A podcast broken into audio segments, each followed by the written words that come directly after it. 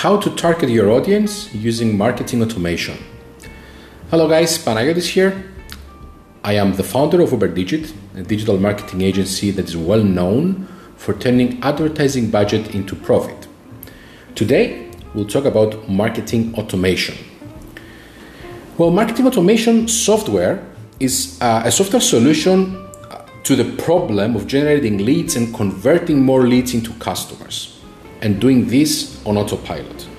So, with marketing automation tool, uh, you can create a landing page, you can set automatic emails, you can grow your email list, and you can promote your products.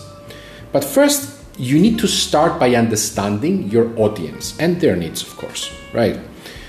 You also need to focus on your customer's journey and what they want throughout their journey once they they reach your door, your virtual door until the time they decide to purchase something, right?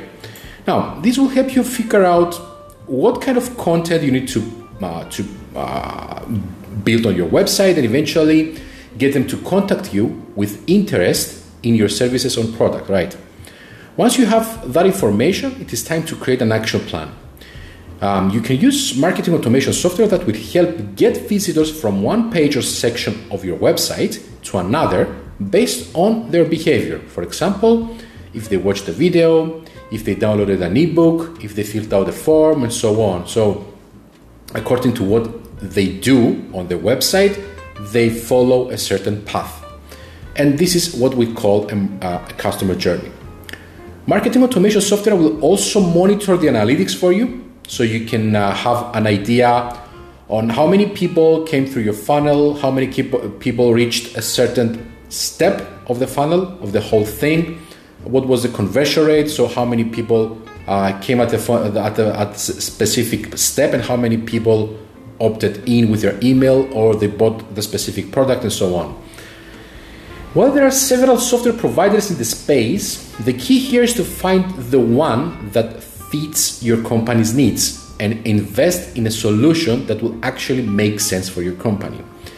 There are several software, as I said before, one of the most known piece of software is Mailchimp. It is very simple to use and it is free for uh, your first 2,000 subscribers.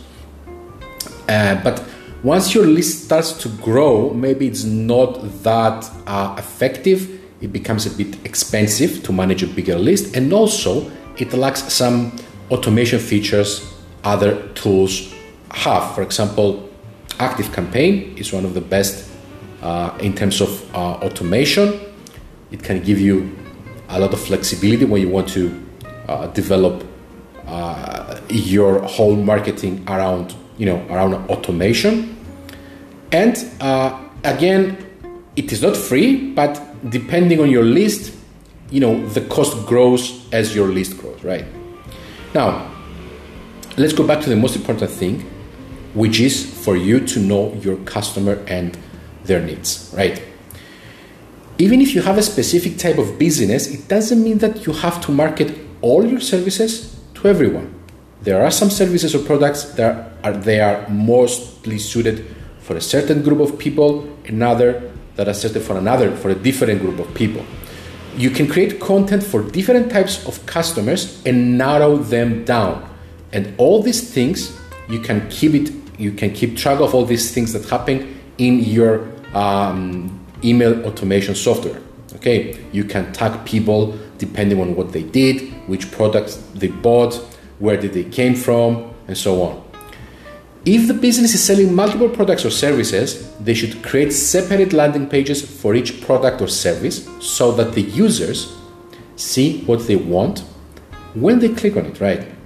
In addition, businesses should also include a call to action on every page with a button that leads people to contact them if they want more information about their products or services. So you need to tell people what to do, right? Because people, you know, become a bit lazy.